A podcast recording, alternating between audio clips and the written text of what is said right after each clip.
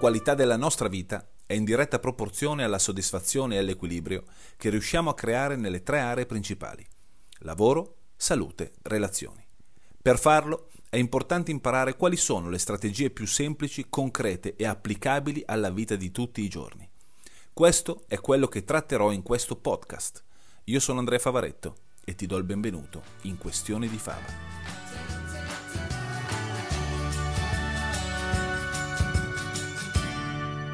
Questione di fava puntata non mi ricordo.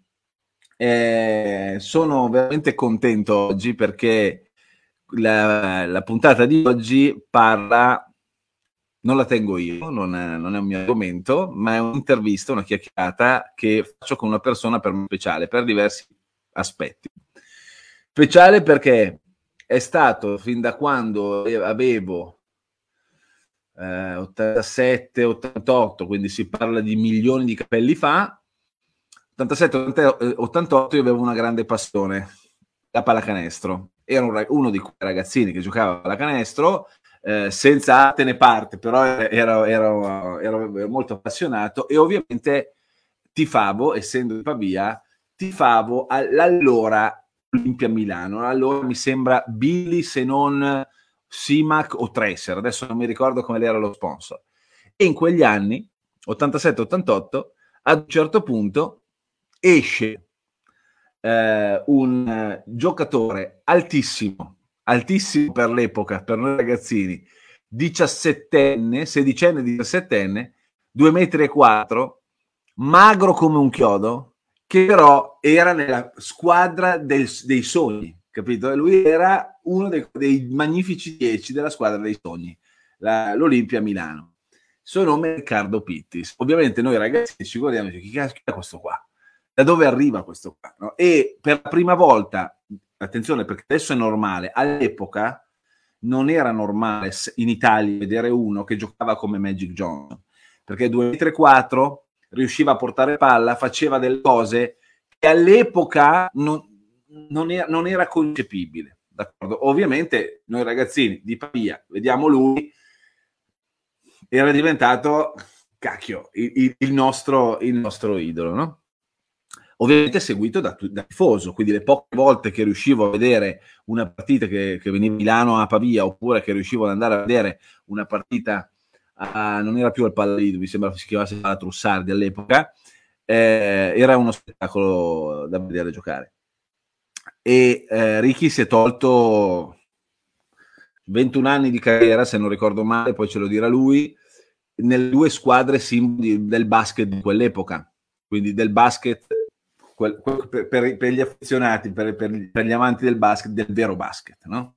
Ha giocato ed sta- e ha vinto tutto quello che poteva vincere con Milano e con Treviso, che eh, dopo, dopo la paresi, quindi dopo gli anni di Kukoc, ha goduto del, del, del, gioco e della personalità di Ricky, tant'è vero che ne è diventato capitano, simbolo, a me piace scherzosamente chiamarlo The Captain. Eh, insomma, pitte che sono molto di parte. Qualche anno fa ero a Carrara, vi racconto questo così c'è il legame. Qualche anno fa ero a Carrara e stavo, forse ero su Facebook, sul computer, mi arriva un messaggio, mi arriva un messaggio, vedo Riccardo Pittis. Sai, sapete quando tu dici, vabbè, eh, come Riccardo, Riccardo, quel Riccardo Pittis, quindi erano stati ragazzi 20 e passa anni, no? da, da, dagli aneddoti che vi contavo. E io ero rimasto, rimasto stupito, no? dico Riccardo Pittis, mi scrive Riccardo Pittis, cazzo, sono ritornato subito ragazzino e mi chiede informazioni, mi chiede se ho una scuola di coaching. Era andato sul mio sito un conventional coaching, mi chiede se ho una scuola di coaching, se, se insegno, insomma, se faccio, se faccio scuola di coaching, eccetera. E, e, io non sapevo se era uno scherzo, se era vero oppure, no, ero, ero veramente stupito. Fatto sta che mi dice: No, no guarda, è vero, eh, sono interessato a prendere la strada del mental coaching quindi mi, mm, volevo avere informazioni, faccio, assolutamente, assolutamente. Quindi ci mettiamo d'accordo. Io poco dopo, pochi giorni dopo avevo un, un corso di PNL a Milano, gli ho detto guarda io sono lì, se ce la fai a venire, io pensavo abitate a Milano, in realtà abita a Treviso, se ce la fai a venire, eh, volentieri, facciamo, facciamo due chiacchiere. Prende un, insomma, da Treviso viene a Milano, ora di pranzo, io dovevate chiedere a Francesca e, e agli, e agli, allievi, emozionato come un bambino, perché sarei andato a pranzo con il mio idolo. E lui era venuto apposta per chiedere informazioni sulla scuola di coaching. Andiamo a pranzo, il pranzo di solito durante i miei corsi è di un'ora e mezza. Andiamo a pranzo, dopo due ore e qualche cosa io non ero ancora tornato. Eravamo in questo ristorante giapponese vicino al, all'hotel. Allora, lui era venuto per chiedere informazioni sulla scuola di coaching. Abbiamo passato due ore insieme, praticamente due ore e un quarto. Ero io che gli ho rincoglionito di domande e aneddoti sul suo passato di cestista, sui campioni che ha sfidato, sui suoi compagni di squadra, sulle soddisfazioni, su tutta una serie di aneddoti. E poi mi fa, quando è che mi dà informazioni sul coaching? Mancava un quarto d'ora, io dovevo rientrare. Fa, vabbè, eh, sì, ti, adesso vabbè, sbrighiamo sta faccenda del coaching. Me, ragazzi, ero, ero, ero un bambino al Luna Park, ok? Da lì siamo, ho avuto il piacere eh, di, di, che frequentasse la mia scuola eh, siamo diventati amici, ci siamo frequentati un po', ovviamente ogni due per tre rompevo i coglioni sul basket e adesso ho, ho, il piacere di averlo ospite perché da qualche anno a questa parte ovviamente è diventato un mental coach allo stesso livello di quando giocava, io credo. Uh, e a volte, a volte le persone mi dicono, ma quindi Ricky Pitti è un tuo collega? E io rispondo, sì, è solo che rispondo così perché avrei voluto tanto essere suo collega sui campi di basket e non eh, nel mondo de- del coaching. Ha scritto un libro meraviglioso ed è quello di cui parleremo adesso. È Lasciatemi perdere, Roy Edizioni. È un libro che racconteremo in parte adesso, non, ma non vogliamo togliere eh, il piacere di comprarlo e di leggerlo. Per cui, ragazzi, basta, mi fermo perché sennò vado avanti troppo. Chiamo qui il mio amico, The Captain, Riccardo Pittis. Eccolo là. Caro, caro, Andrea, ciao a tutti, ciao, ciao. Ora stavo giusto leggendo, proprio perché gran parte dei racconti che hai appena menzionato sono proprio parte integrante del libro e sorridevo perché veramente sono passaggi fondamentali che ho voluto, ho voluto raccontare in questa biografia. Ciao, ciao Andre, come stai? Tutto bene, tutto bene. Ti ricordi quel pranzo? Eh, mamma mia, me lo ricordo e come, altro che, altro che è stato, sai, un, uh, un, un, uno di quei momenti che ti cambia la vita, no? Che poi a posteriori, lì per lì non lo sai, ma a posteriori sai, ti accorgi che quei momenti sono quelli che, che veramente i game changer, no? come li chiamano quelli fighi americani, quelli che cambiano la partita. Ed è, e quello è stato uno di quelli. Ecco, allora ci ritorniamo dopo perché io ho promesso a mia moglie che tu sai è la Deus Ex Machina. Ho promesso a te e devo tenere il, il, bambino, il bambino tifoso lontano da qua. Cioè devo fare il professionista che fa il, um, il podcast, capito? E quindi dobbiamo partire. Intanto è un titolo meraviglioso. Ora, io ti ho sentito spiegare la cosa del titolo. La prima volta, ti dico la verità, la prima volta che ho visto il titolo, ovviamente mi è piaciuto subito, però può dare adito a mille, mille significati.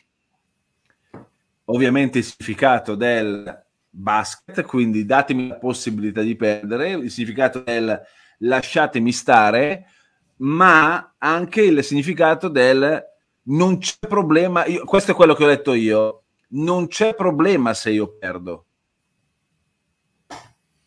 Quindi da, partiamo da qua, come mai un titolo del genere e come mai fortunatamente l'idea di scrivere, fortunatamente per chi lo legge, l'idea di scrivere la tua autobiografia. E poi non è solo un'autobiografia, ci sono un sacco di insegnamenti.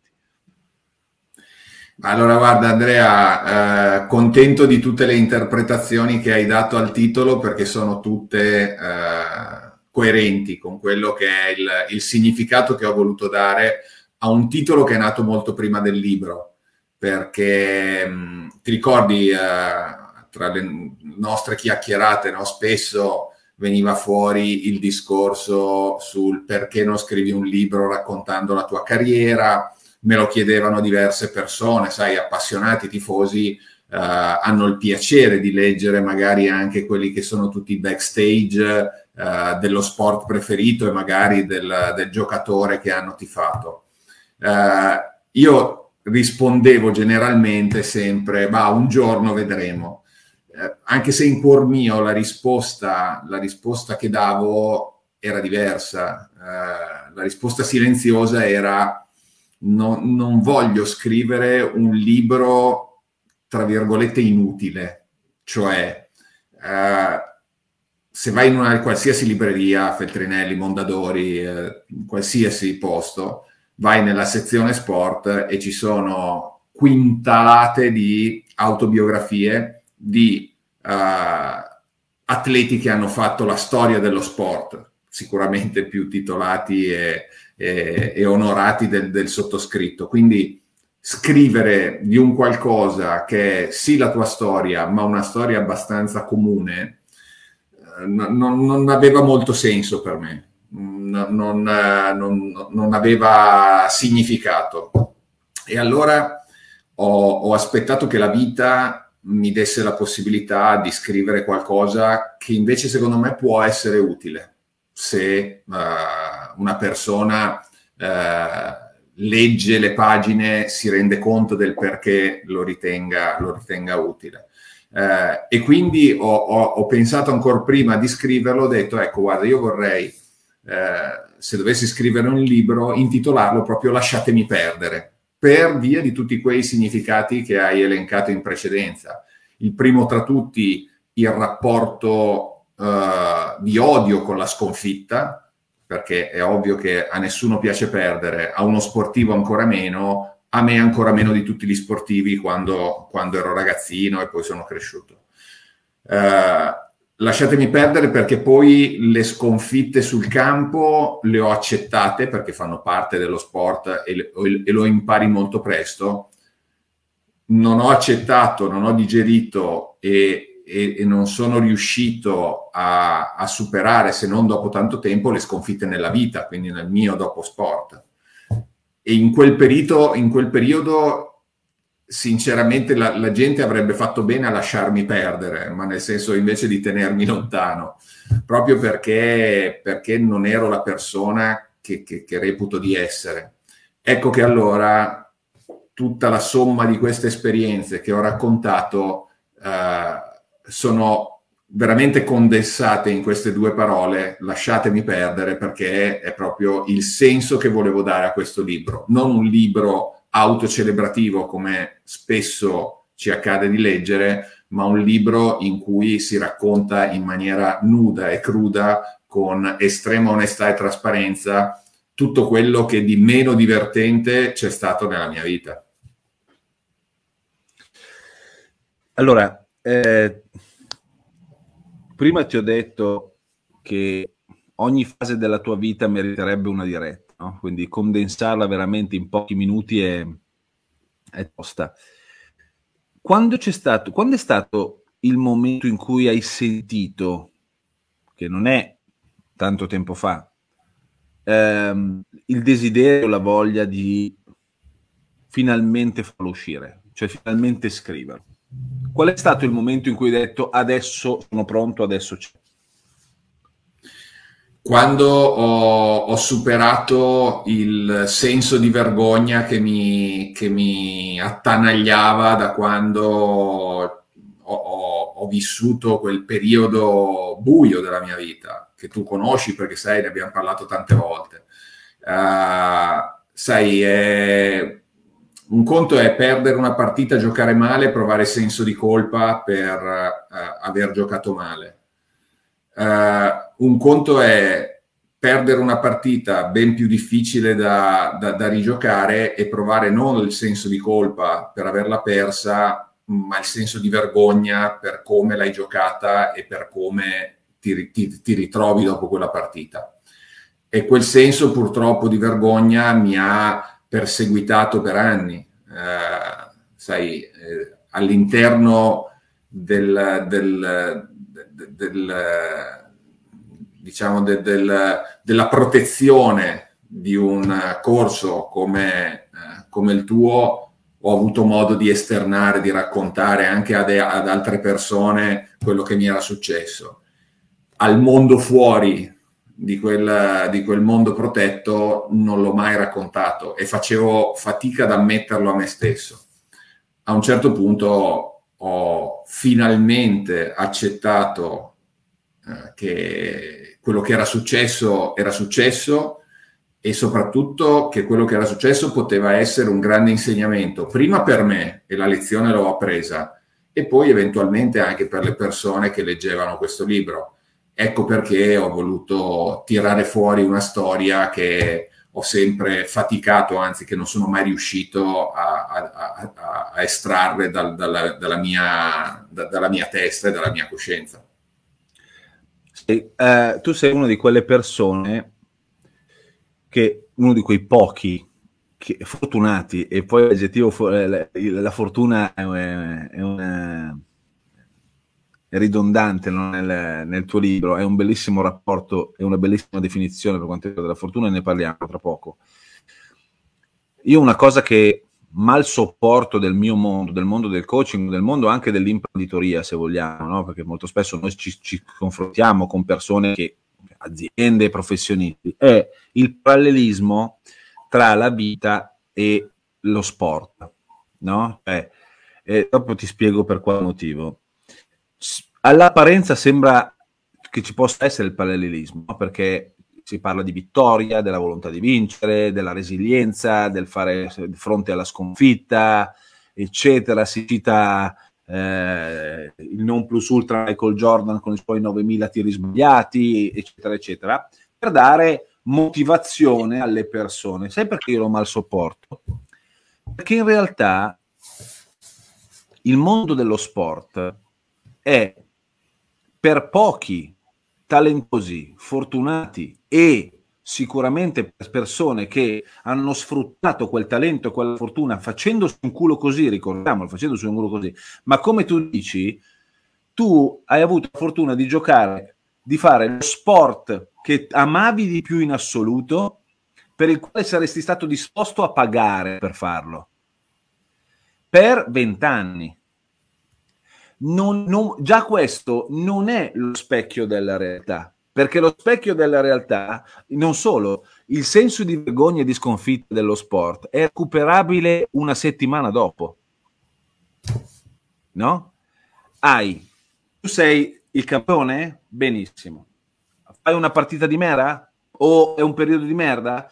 Hai attacchi da parte dei tifosi, dei giornali, di tutto, di te stesso prima di tutto, però se hai sotto le palle qualche giorno dopo puoi riscattarti e hai persone che lavorano per te e con te per questo. Quindi è misurabile nell'arco del breve termine. La vita, la vita reale, purtroppo, non è così. Perché tu il senso di vergogna sapevi di averlo, ma non sapevi quanto sarebbe durato e cosa fare per farlo passare. Mm, sto, sto dicendo catate o, o, No, no, stai dicendo le cose come sono andate e come poi stanno. Uh, ho avuto modo di capirlo sulla mia pelle. Uh, tra, ne, nella, nella, prima parte no, hai detto uh, che ho fatto per una vita, parlando di fortuna, quello che avrei fatto anche pagando, cioè giocare a pallacanestro, e addirittura venivo pagato per farlo. Ecco, quello è il pezzo che mancava, quindi per creare ancora più in realtà alla vita che ho vissuto. E ovviamente lo sport è, è, è, un, è un, mondo che è una realtà parallela, è una realtà, io nel, nel, nel libro la, la, chiamo sempre il mondo delle palline colorate. Perché? Perché dici, ma cioè, cazzo, stai vivendo il sogno della tua vita prendendo un sacco di soldi per, uh, per realizzarlo e, cioè, e, e, non devi fare altro che sollevare un dito e i tuoi desideri vengono realizzati a, all'istante. Cioè, quindi quando poi invece conosci la, la realtà, quella delle, delle palline grigie, ecco che ti rendi conto di quanto siano diversi i due mondi, di quanto appunto non c'è la partita successiva o anche se va male la stagione, il campionato successivo. C'è... Non, possono, no, non è che puoi cambiare squadra, cioè no, teoricamente sì, ma no. non è che... No, no, non è così che funziona. Devi cambiare te, Questo devi cambiare... Le, le, le, cose che fai, e i pensieri che hai, come, come, come, interagisci col mondo, però non sono cose che si fanno dall'oggi al domani, sappiamo benissimo.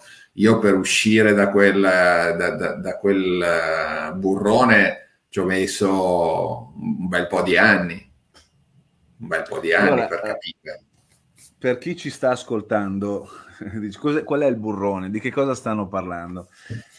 Nel libro di Ricky, lasciatemi perdere, lui parla sostanzialmente di momenti importanti della sua vita. Naturalmente racconta per gli appassionati di basket, ragazzi, degli aneddoti che adesso se abbiamo modo ne raccontiamo un paio, degli aneddoti da, da, da sbellicarsi da ridere, no? soprattutto quelli che coinvolgono anche eh, Dino Meneghin.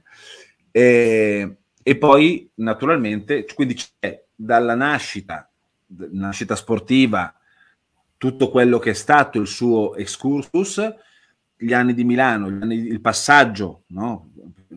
Con, da Milano a Treviso e poi ovviamente drogato di queste emozioni meravigliose no? di adrenalina, serotonina, eh, endorfine, dove tu entravi nel palazzetto e c'era Ricky, Ricky, Ricky, tra l'altro tu sei stato uno di tu sei stato uno alla, alla Javier Zanetti, no? alla Del Piero, cioè c'era talmente tanto rispetto nei confronti che dove andavi comunque c'era una sorta di lui e Ricky Pittis non ha maglia cioè non ti, non ti, poi magari ti insulto lo stesso però ti insulto con rispetto no?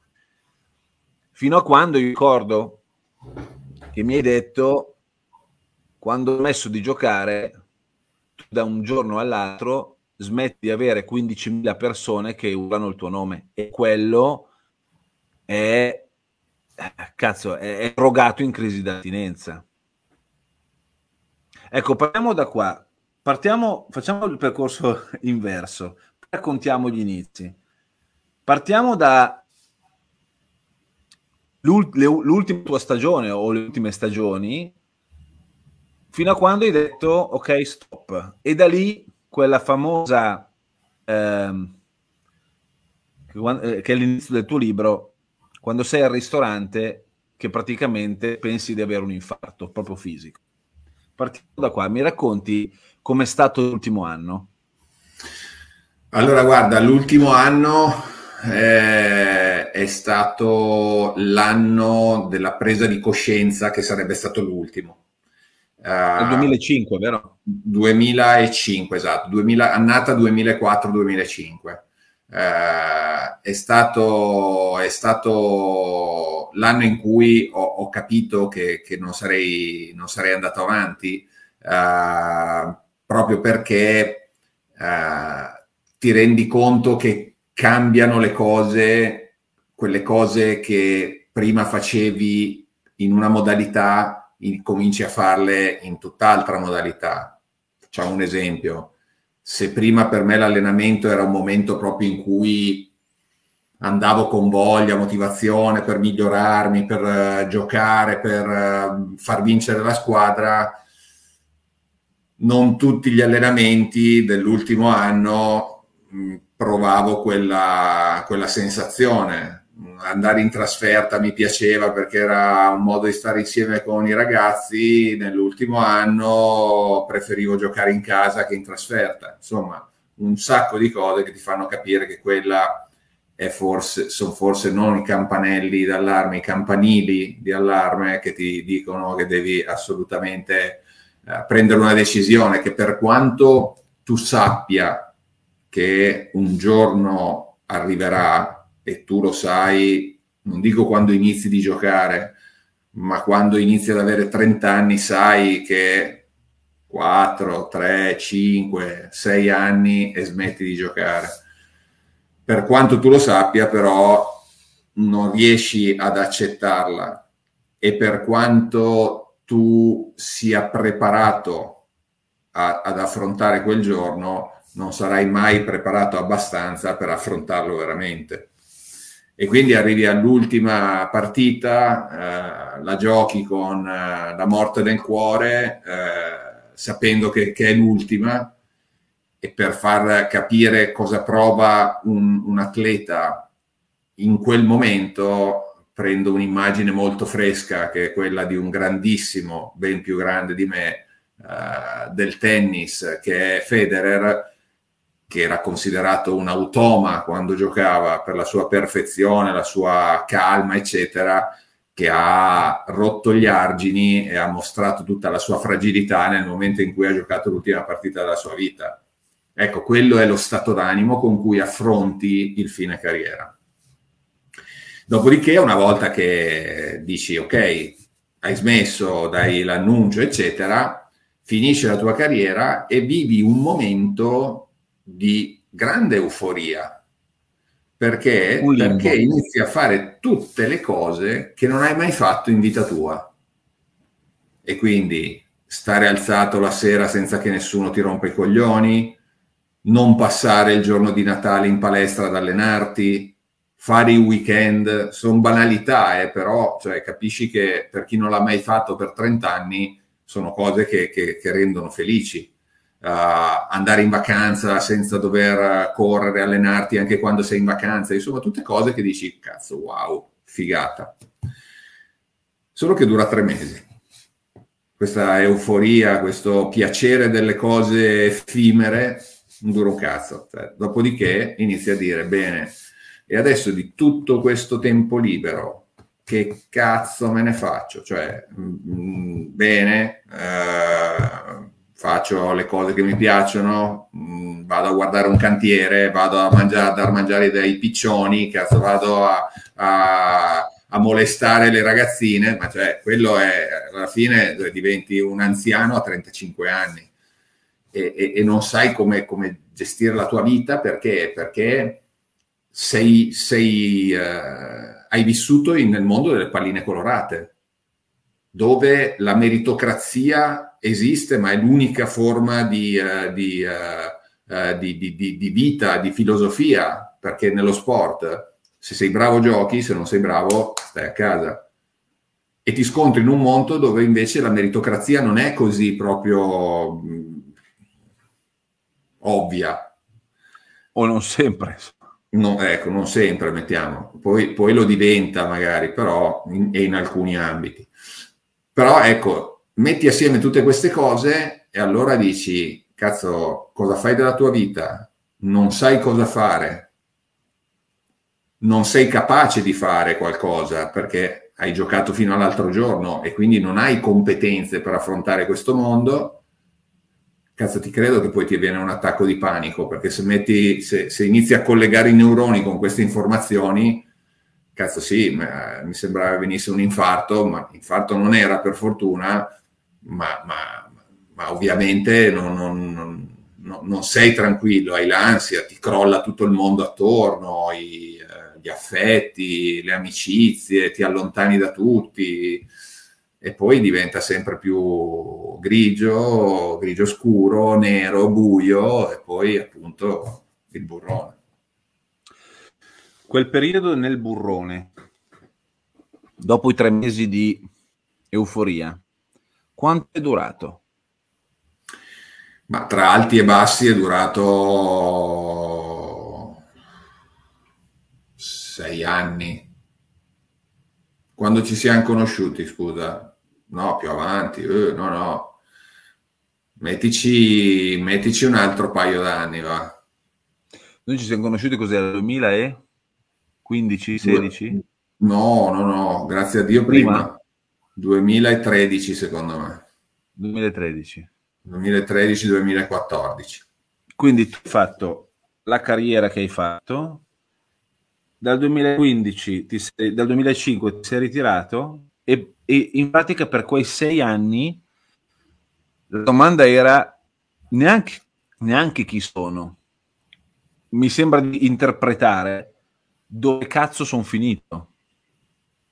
Esatto, dove cazzo sono finito, chi sono? Cioè, e esatto. cosa Non- faccio dove cazzo sono finito, cioè dove sono andato è io, do- do- quello che ero io dove è finito praticamente.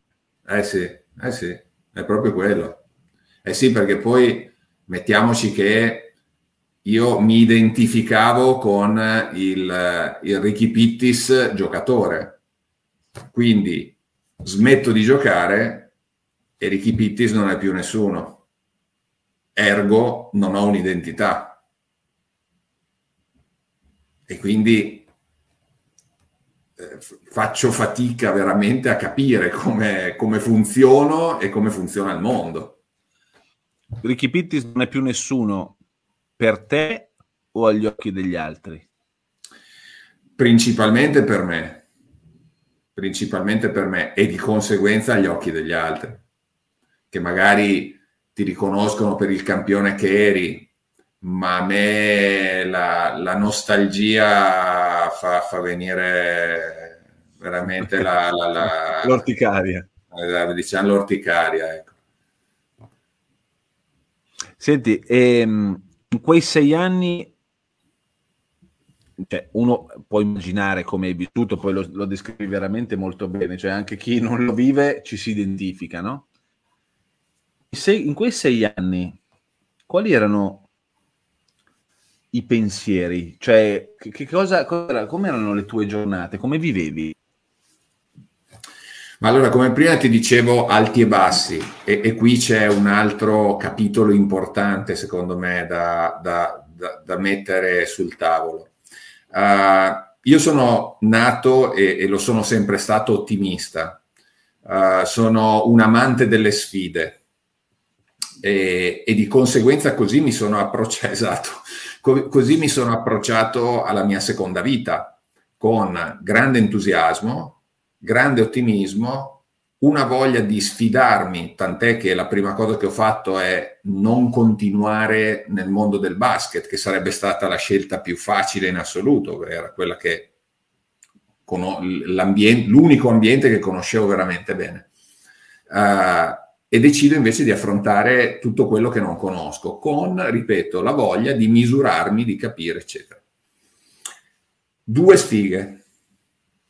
La prima, la presunzione tipica di chi ha avuto una carriera fortunata come la mia, che ovviamente ha vissuto da, da, da, da vincente quella parte di vita e di conseguenza pensa che sia facile vincere per, per se stesso anche in un altro campo che non sia quello da basket.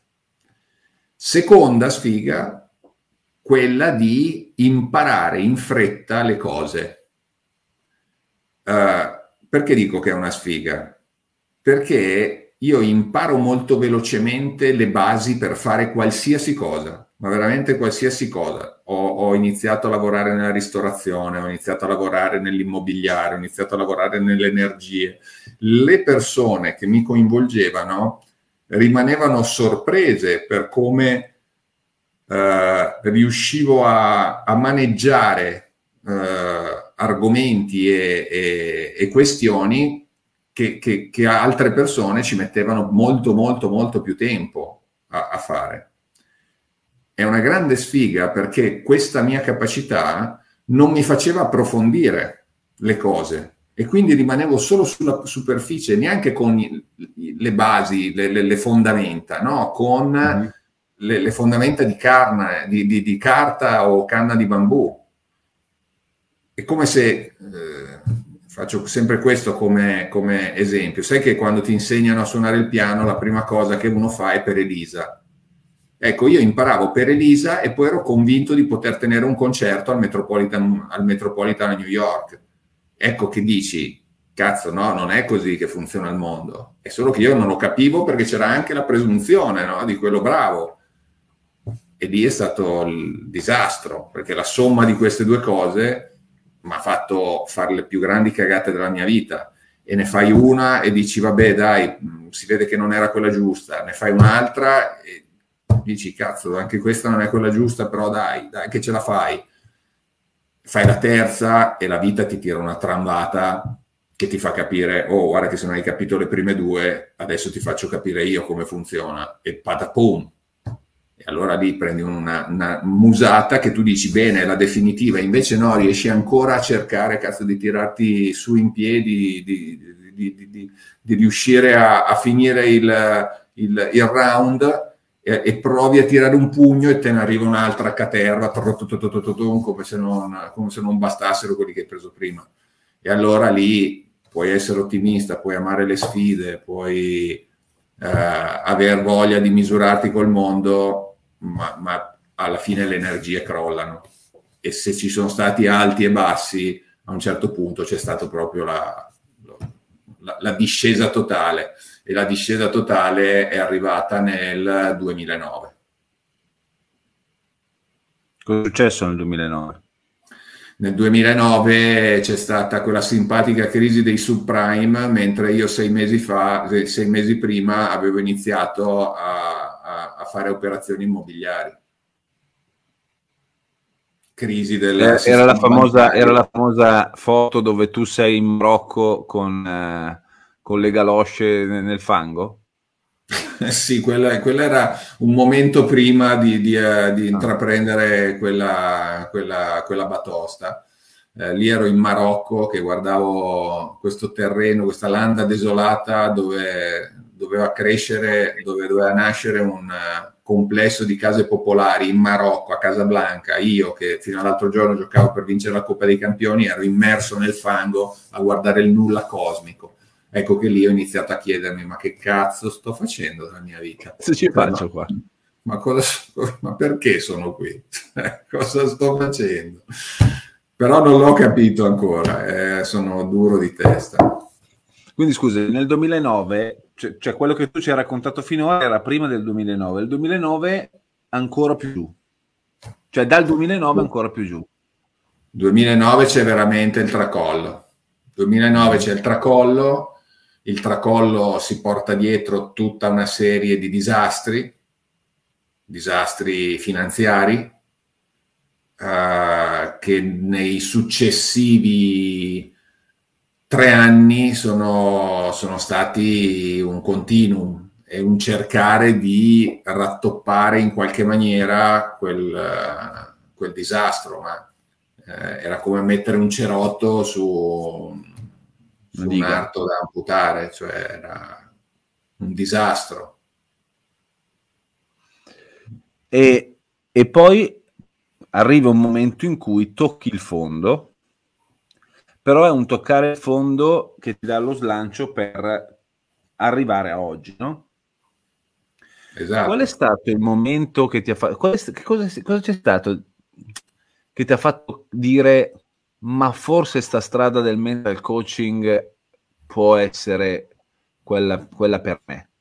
Perché c'era il rischio, comunque dal, dalla fine del ritiro, dal ritiro a, e nei sei anni successivi ne hai provate di cose, non è che sei stato lì a crogiolarti sul fatto che Ricky Pittis, capito, godendo delle tue glorie. Eh, ne, ti sei buttato in, diverse, in diversi ambiti. Questa poteva essere l'ennesimo ambito in cui poteva non andare. Invece, che cosa ti ha fatto dire no, cazzo, questa è la strada? Allora, ehm,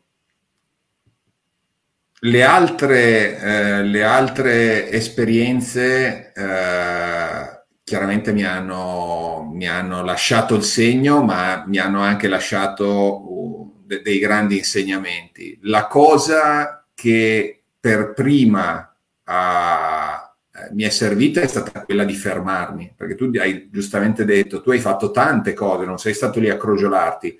Io aggiungo, ne ho fatte tante, ma ne ho fatte troppe. Cioè, ero veramente il criceto che correva nella ruota e prrr, che continuava, continuava a correre, a correre sempre di più per muoversi, eh, senza rendersi conto che la cosa più saggia da fare era fermarsi, scendere dalla ruota e iniziare a chiedersi dove cazzo vuoi andare Ecco grazie che... signore, grazie perché guarda, sfati il mito del coaching che è importante fare testassa e pedare. Col cazzo. Eh, Perché se allora, nella direzione eh, sbagliata è un casino. La, la, testa bassa ti serve solo a non vedere il muro che hai davanti su cui stai andando a sbattere.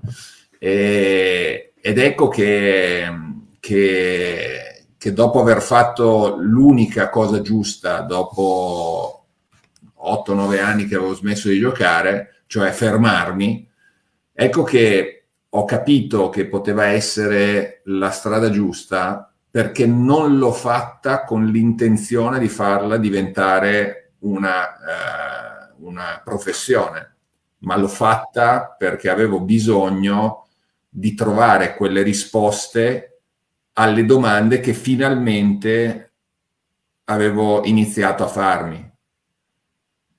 Mi sono fermato e ho detto, bene, è andato tutto di merda ristorazione, immobiliare, tutto quello che hai fatto è andato male. C'è un fattore che accomuna tutti questi fallimenti? Sì, tu, cioè io.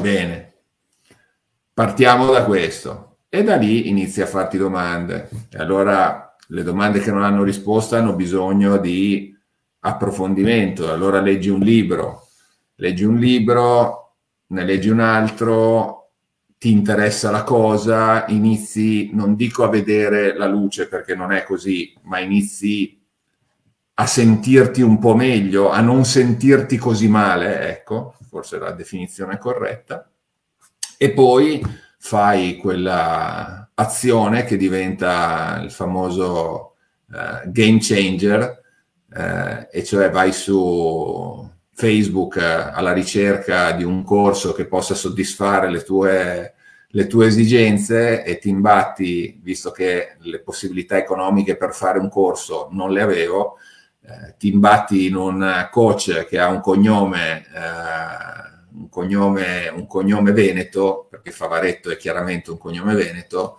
e allora dici, cazzo, guarda, provo a scrivergli un messaggio per vedere se magari da Veneto e di Treviso magari mi si ricorda di me e, e, scrivo quel messaggio e dopo dieci secondi mi arriva quella, quella risposta che hai raccontato tu prima e, e, e da lì appunto è, è, ricominciata la mia vita. Che cosa... No, ti ringrazio perché ci sono un sacco di aneddoti anche con le persone che, che hanno frequentato quegli anni con noi. Che cosa hai scoperto nel coaching che, che ti ha fatto dire adesso posso mettere quel Ricky Pittis di una volta anche qui? Non so se era la domanda. No, allora è, è, ancora una volta, sai, quando, quando, fai questo bellissimo viaggio dentro te stesso, perché i corsi che ho fatto con te sono proprio serviti a conoscermi, a capire come funzionavo, a, a, a capire cosa eh, non mi piaceva, ma soprattutto cosa mi piaceva e cosa ero portato a fare. E, e quando apri la mente, ecco che le risposte arrivano più facilmente. E allora ho capito che quello che, che, avevo vissuto, oltre ad essere un bellissimo ricordo, poteva essere effettivamente utilizzato e valorizzato eh, dandogli un significato, spiegandolo, capire come avevo funzionato in quelle situazioni, come non avevo funzionato in altre, in altre situazioni e cercare di renderlo fruibile a terzi, soprattutto lavorando ad esempio con le aziende, raccontando un'esperienza già vissuta e dopo averla messa a terra, contestualizzarla nel, nell'ambito aziendale. Ecco che allora lì ho capito che quella era la mia strada. Ho capito che fare uno speech mi dava soddisfazione quanto vincere una partita. Perché? Perché avevo finalmente un altro strumento che mi permetteva di essere me stesso. Ed ecco che allora ritrovo la mia identità non più Ricky Pittis il giocatore, ma Ricky Pittis, punto. il giocatore, il mental coach, lo speaker motivazionale, l'amico, il, eh, il compagno. Ecco che allora eh, tutto, tutto, diventa molto più facile, tutto arriva come ti piace senza sforzo. Io, io ricordo, esatto, ed è proprio quello il significato. Io ricordo molto bene quella volta in cui hai avuto quella, chiamiamolo insight, dove hai trovato veramente il tuo elemento, la tua unicità, no? del cazzo, eccola là, è l'emozione. Ricordo, ricordo benissimo, eh, sento ancora il... Eh, vedo ancora la tua faccia. Eravamo a Desenzano del Garda. Desenzano del Garda, Master Blaster meraviglioso. Bravissimo. E, ehm, sì, sì, ricordo bene. Ora, qua facciamo fortunatamente un passo indietro di 30 anni. Allora, fammi fare questo legame. È vero che tu fai, sei uno tra i più, dei più titolati a fare gli speech motivazionali, no? Perché hai una storia da raccontare che pochi possono raccontare. Quindi, per certi versi, sarebbe facile dire, vabbè, racconti la tua storia, la gente prende quello che, eh, che ritiene di prendere. Tu però hai fatto un passaggio in più, cioè non solo sai raccontare molto bene una storia, riesci a fare, l'hai detto tu adesso, quei collegamenti anche per le, le, le acquisite competenze che hai. No? Da buon mental coach lavori anche con i singoli, immagino ti capita di lavorare, cioè quali, le persone che si rivolgono a te, cosa chiedono? Cioè, chiedono le classiche domande a mental coach oppure perché sei Ricky Pittis chiedono qualcosa di più? O chiedono qualcosa di diverso? Cioè, è coaching o mentoring? Questa è la domanda.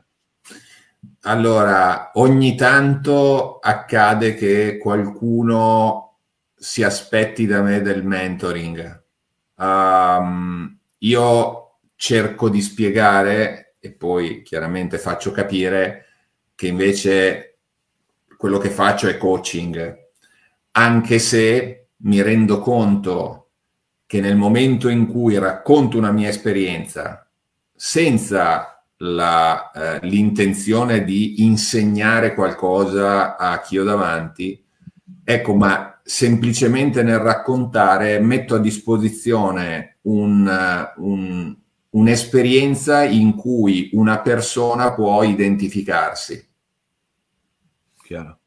Non per diventare Ricky Pittis, ma per eh, immedesimarsi in quella che è la sua vita del signor o signora Rossi,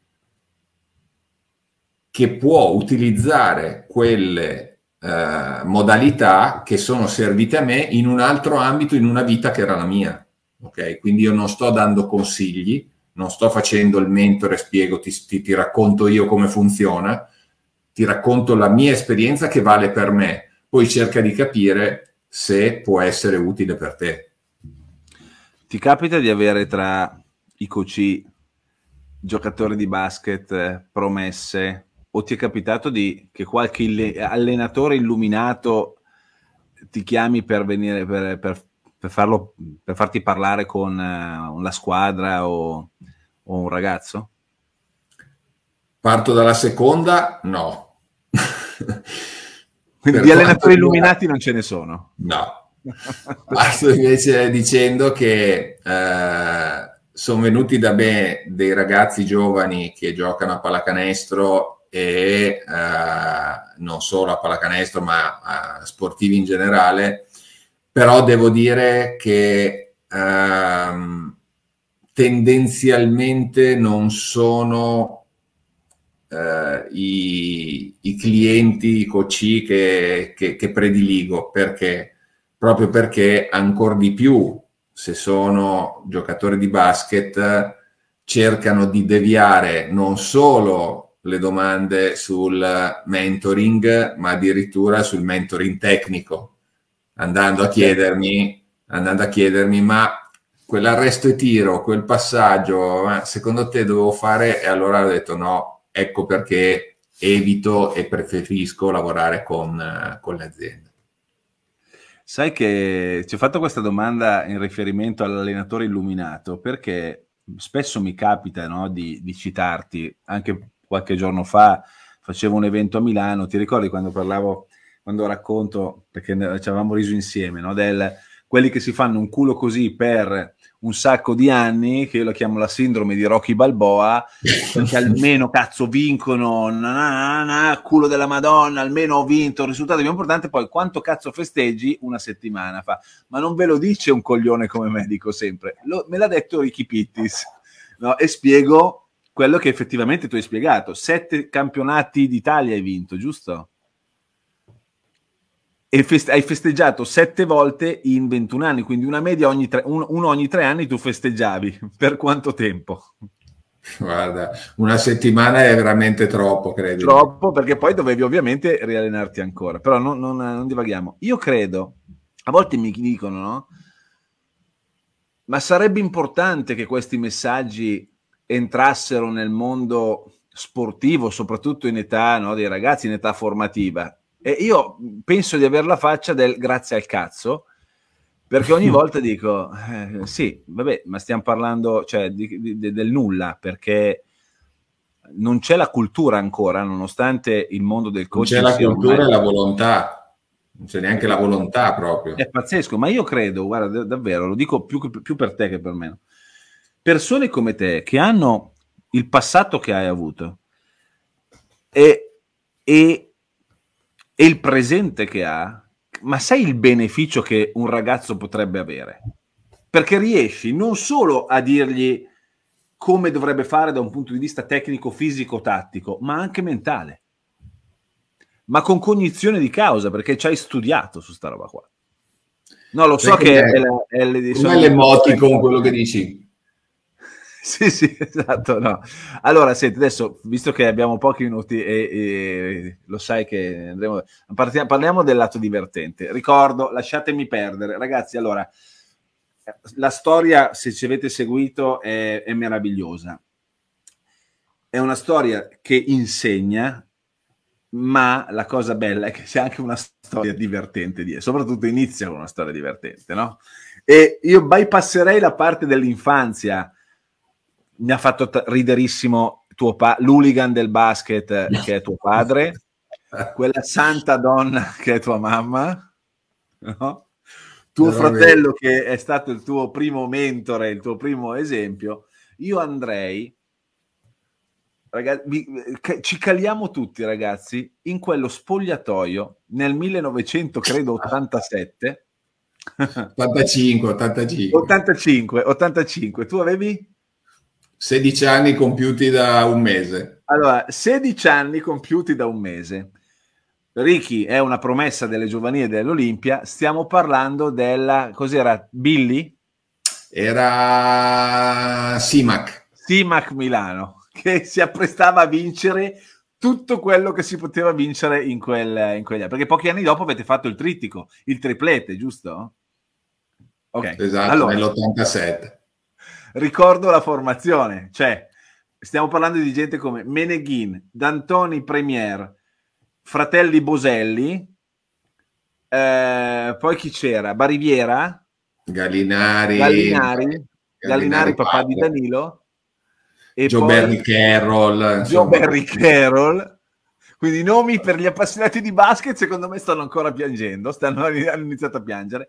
E poi in uno spogliatoio arriva questo ragazzino di 16 anni perché doveva sostituire un, il decimo che si era ammalato, che non stava bene.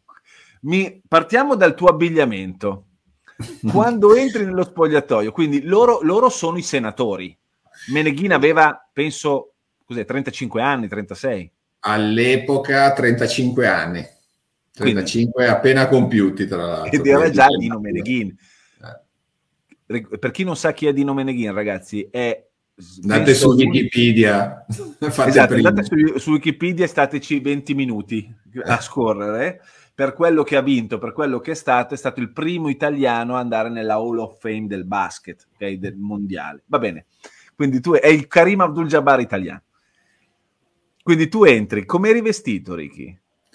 Allora, dobbiamo contestualizzare. Purtroppo in quel periodo eh, andavano di moda i paninari. I paninari che avevano lanciato eh, a loro volta quella terribile moda delle Timberland. Allora, le Timberland sono delle scarpe da boscaiolo americane che non esistevano in Italia, ma cazzo diventano di gran moda. E avevano un colore che era proprio il colore dell'arancione del pallone. Ecco, questo qui era, era il, il colore delle Timberland. Tenete conto che erano molto bombate perché servono a proteggere i piedi dai boscaioli, quindi avevano la, la corazza in ferro, insomma erano veramente del, degli scarponi importanti, che già sono abbastanza evidenti se li indossa uno che ha il 35, figurarsi uno che ha il 48, ecco, cioè, quindi ovviamente vedevi un, una scarpa che era una valigia con le stringhe. Non solo non contento di avere queste scarpe ai piedi, eh, mia madre, per farmi sentire ancora più paninaro, mi aveva comprato, perché allora andavano di moda, dei pantaloni scozzesi, ma con un disegno scozzese che probabilmente in Scozia non ti, fanno, non ti facevano neanche entrare se ti vedevano con quei pantaloni perché erano osceni anche per loro. Cazzo, io mi sento, utilizzo il meglio del mio guardaroba, che era quello, e dentro il spogliatoio vestito così. Con l'ansia di entrare nello spogliatoio dove c'erano i tuoi idoli. Beh, c'erano i miei idoli. Io fino a un giorno prima ero negli spalti in curva a tifarli. Ecco che in quel momento, senza neanche mai aver fatto un allenamento con loro, eh, dovevo solo sostituire un altro, entro dentro la porta dello spogliatoio, faccio due passi e scala il silenzio io inizio a diventare un po' rosso perché mi vergognavo abbastanza. A un certo punto una voce inconfondibile sente, mi dice, Uè, ti manca il naso finto e il martello col petardo e ti mandiamo al Circo Orfei. Questo qui era lì il, il benvenuto di Dino Meneghin nel mondo dei grandi. Scoppia una risata di tutti. Ah! che ridono come dei pazzi, io divento da rosso a viola pompeiano, volevo sprofondare nel, nel, nel baratro nel, in un fosso e quello è stato il mio, il mio benvenuto all'interno, il battesimo, il battesimo nel, nello spogliatoio dell'Olimpia. Cioè tu entri, la prima cosa, il primo passo che fai dentro, Dio, perché in quel momento lui era Dio, ti battezza in quel modo. Mi tira sta, sta fucilata così, eh, imbarazzatissimo, mi, mi, mi, mi, nascondo e vado a, a, infilarmi in un buco dove nessuno mi vede per cambiarmi e entrare in campo. Senti, e tu hai fatto un passaggio meraviglioso, che parli del momento cruciale, no? Ci sono momenti della vita in cui ti si presenta l'occasione e può essere uno sliding doors, cioè uno sliding door, cioè o evolvi, quindi ti arriva una chiamata che per te è stata la prima squadra, quella prima squadra, non una prima squadra normale, quella prima squadra. Quindi a quel punto due, sei a un bivio, o evolvi o soccombi. Giusto? Corretto. E, e questo è un passaggio importante, ragazzi, e ci è spiegato benissimo qui nel libro, ricordiamolo per chi ci, si, si, si, è collegato a poco, lasciatemi perdere Ricky Pittis, edizioni Roy. Qual è, cioè, non a 16 anni, a 15 anni, tranquillamente potevi dire non fa per me.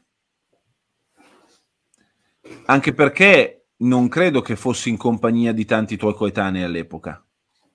No, cos'è che ti ha permesso di evolvere? O chi è che ti ha permesso di evolvere? Proprio dandoti la sicurezza o, o quantomeno prendendoti sotto l'ala protettiva? Se c'è stato qualcuno. Allora, assolutamente sì, ed ecco che allora il mentore in questo caso è la figura eh, per eccellenza più, più utile in, in queste situazioni Uh, io ho avuto come mentori uh, Dino Meneghin e Mike D'Antoni, il secondo in particolare, proprio perché era il mio idolo in assoluto in quanto giocava nel mio ruolo. Il mio idolo perché faceva delle cose che io cercavo di replicare poi quando mi allenavo con la mia squadra e, e soprattutto era quel tipo di giocatore che io volevo diventare. E, ed ecco che eh, ha intravisto in me il potenziale. Eh, a quel punto io dovevo meritarmi di avere un mentore di quel, di quel tipo. Ed ecco che allora la, la, seconda persona che mi ha aiutato sono stato io nel senso che, eh, come dicevi tu, arrivato in quel mondo, io mi sono sentito totalmente fuori posto.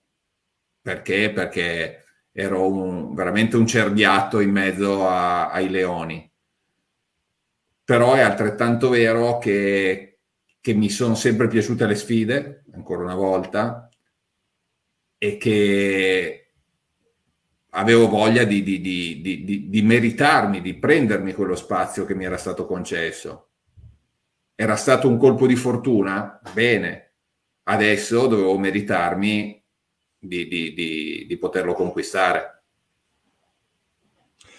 Facciamo un'ultima, siamo, siamo, agli sgoccioli ragazzi, stiamo per finire, però vorrei che tu raccontassi quella cosa che a me piace tantissimo, che è l'uno contro uno con Mike.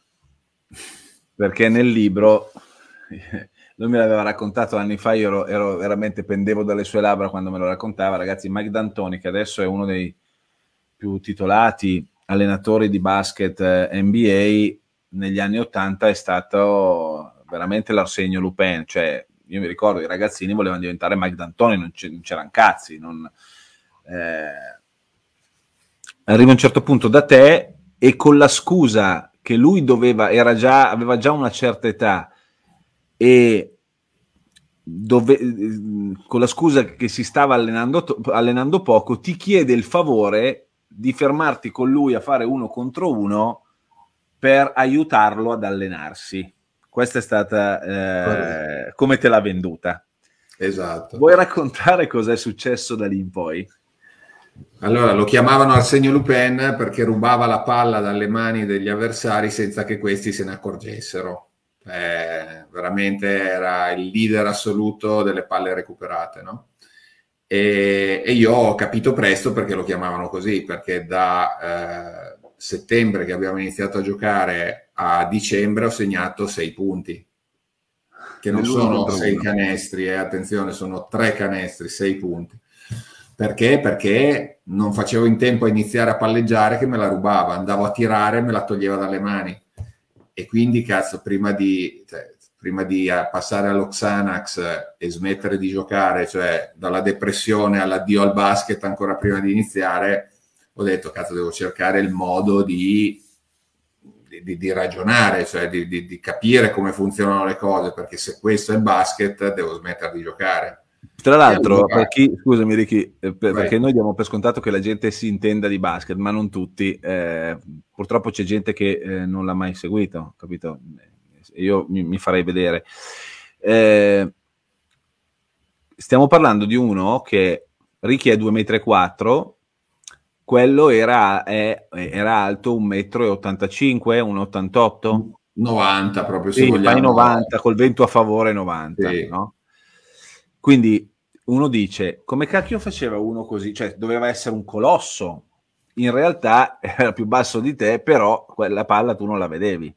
Neanche iniziava. E quelle partite, ecco, questa era una cosa importante, venivano giocate a metà campo, quindi a un canestro solo, e la regola principale, le due regole principali era che si arrivava a 20 punti e chi segnava aveva il diritto di giocare l'azione offensiva successiva cioè, se tu fai canestro, puoi giocare in attacco ancora. E palla, non, la famosa non palla chi segna. Esatto, palla chi segna. Ecco, lui segnava sempre, io non segnavo mai, quindi 20 a 0, 20 a 0, 20 a 0, 20 a 2, 20 a 0, 20 a 2, 20 a 0, 20 a 0, 20 a 0, fino a dicembre. Poi stanco e frustrato di continuare a perdere, ho detto, cazzo, fai qualcosa per cambiare un po' le cose. Ma questo tutti i giorni? Tutti i giorni quando chiaramente c'era la possibilità di farlo perché magari il giorno dopo avevi la partita e allora evitava magari di, di, di fare uno contro uno con me. E allora inizio a dire, cazzo, proteggiti con il braccio, fai un altro movimento per tirare ed effettivamente le cose iniziano un po' a migliorare. 20 a 10 a gennaio, 20 a 12 a febbraio, 20 a 14 a marzo e poi a, ad aprile un giorno era 18 pari, palla in mano a lui, tira, sbaglia, cazzo prendo il rimbalzo e mi rendo conto che ho la palla in mano per vincere la mia prima partita in assoluto. Cazzo, allora dico no, maledetto baffo, adesso spacco te il canestro e tutto quello che c'è in mezzo. Faccio per mettermi in posizione e partire, alzo la testa per vedere se anche lui è pronto e lui mi guarda e mi fa ok, può bastare. Che bastardo. Culo. E mi dice ecco, adesso sei pronto. Quindi tu da, nel, nella frustrazione da settembre ad aprile, che sono quei, cos'era, 4 più 3, 7 mesi, 8 mesi. Non ho vinto una partita. Mesi, eh? Non ho vinto una partita. Non hai vinto una partita. Ma lì hai capito che in realtà lui, ti, senza venirti a dire vieni che ti do una mano a crescere, ti faccio da mentore, a quel punto cap- lui ti fa capire che sei pronto, però non ti dà la soddisfazione di batterlo. Cazzo.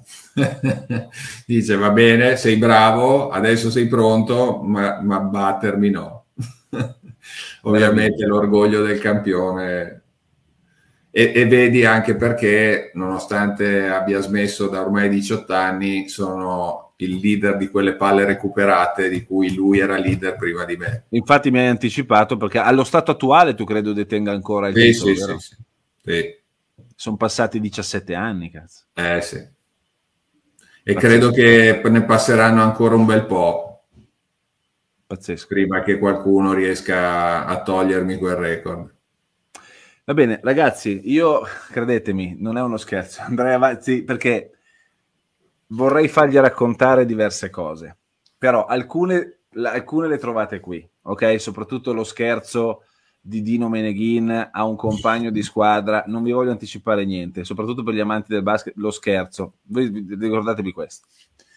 Vorrei fargli raccontare di quella notte a Parigi con Michael Jordan, che, che fuori, fuori, dal campo il signore qua ha, ha avuto la possibilità di passare una, una serata insieme a Dio, no? a, a His Ernest Michael Jordan a Parigi. Eh, però non, non, fa, non, la facciamo raccontare, se no, se no ti vado avanti veramente 20 minuti. Esatto, se no perdiamo il lavoro sia te che me. Esatto, vorrei farti raccontare che mi vede coprotagonista, che mi vede coprotagonista, eh, il, il, ehm, lo stalkeraggio che abbiamo fatto a Magic Johnson quando con prove fotografiche. Prove fotografiche cazzo. Io ero in mezzo ai miei idoli ragazzi voi non vi rendete conto di cosa significa? Ho baciato Magic avevo la foto in mezzo a Ricky e, e, la gente mi chiede ma giocavi anche tu? E lì mi ammazzo mi deprimo perché era meraviglioso per cui ci sono tante cose ma eventualmente ce le risparmiamo per un'altra volta Ricky, allora, intanto una cosa importante eh, che giustamente qualcuno mi dà e voglio vedere chi è quel qualcuno che è arrivato dicendo nel libro. Allora, tu fai una cosa meravigliosa in questo libro, perché i diritti del libro vanno a un'associazione particolare. Ne vuoi, ne vuoi parlare?